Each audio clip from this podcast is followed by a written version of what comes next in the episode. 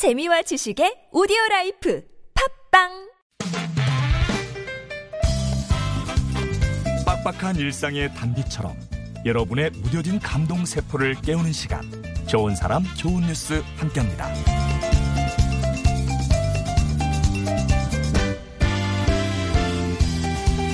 아내와 사별한 남편이 8명의 아이들을 홀로 키운 양육 비결 과연 무엇이었을까요?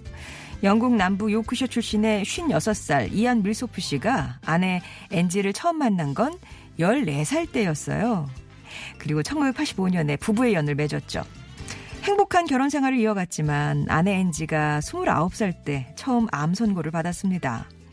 부부는 아내가 암에 걸리기 전까지 아들 셋을 낳았고요. 5년 후 암을 이겨내고 나서 5명의 아이를 더 가졌대요.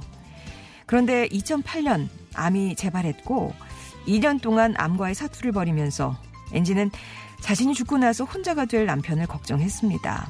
이에 남편을 위한 양육 필수 지침을 쓰고 바로 며칠 후에 아내는 세상을 떠나고 말았죠.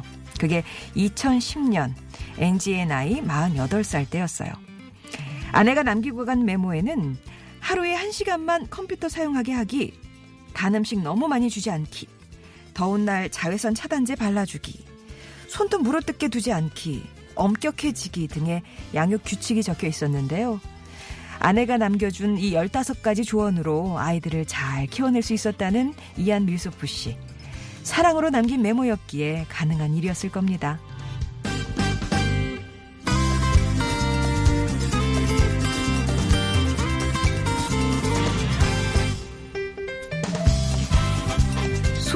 환자를 위한 모바일 기증 한 번은 몰라도 꾸준히 하기는 쉽지 않은 일일 텐데요. 근데 그 일을 무려 10년간 해온 군무원이 계시네요. 해군 진해기지 사령부 소속 군무원 남현숙 주무관은 최근에 다섯 번째 모바일 기증을 했습니다. 지난 2009년 초에 머리카락을 기증받아 소아암 환자 가발을 만든다는 소식을 처음 접하게 된 남 주무관은 이후에 염색과 파마를 하지 않고 머리카락을 건강하게 꾸준히 관리해 왔습니다. 기증 가능한 길이 25cm까지 자라는데 걸리는 기간이 한 2년 정도 된대요. 10년 동안 5번 기증을 마친 건데요. 이런 엄마를 따라 남주무관의 딸도 초등학생 때였던 지난 2010년과 12년에 두 차례에 걸쳐서 머리카락을 기증했습니다. 삼손에게는 힘을, 라푼젤에게는 용기를 주었던 머리카락이 남주무관에게로 가서 사랑이 됐네요. 지금까지 좋은 사람, 좋은 뉴스였습니다.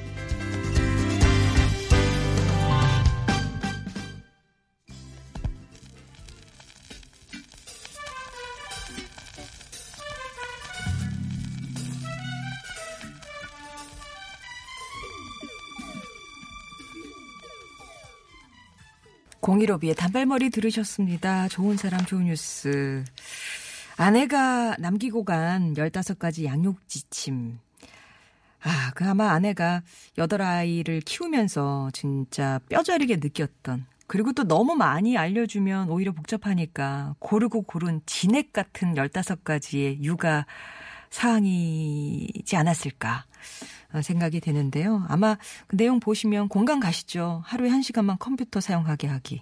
단 음식 너무 많이 주지 않기. 엄격해지기.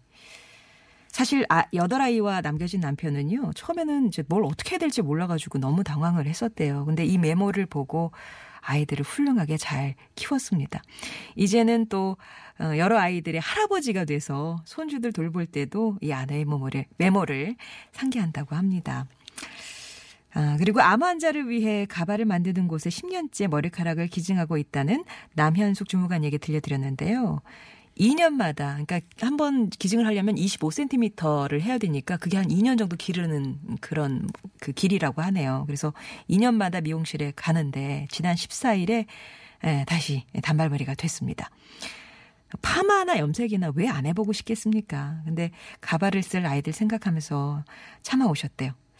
남주무관님은 머리카락 기부 외에도 보육원이나 무료 급식소 등을 찾아서 꾸준히 봉사 활동을 하는 그런 분이었는데 참 대단하시다 이런 쏟아지는 칭찬에 본인은 특별히 뭐 남에게 무엇인가를 베푼다 이렇게보다는 이 봉사 활동 자체가 즐겁고 행복하다 이렇게 또 말씀을 하시네요.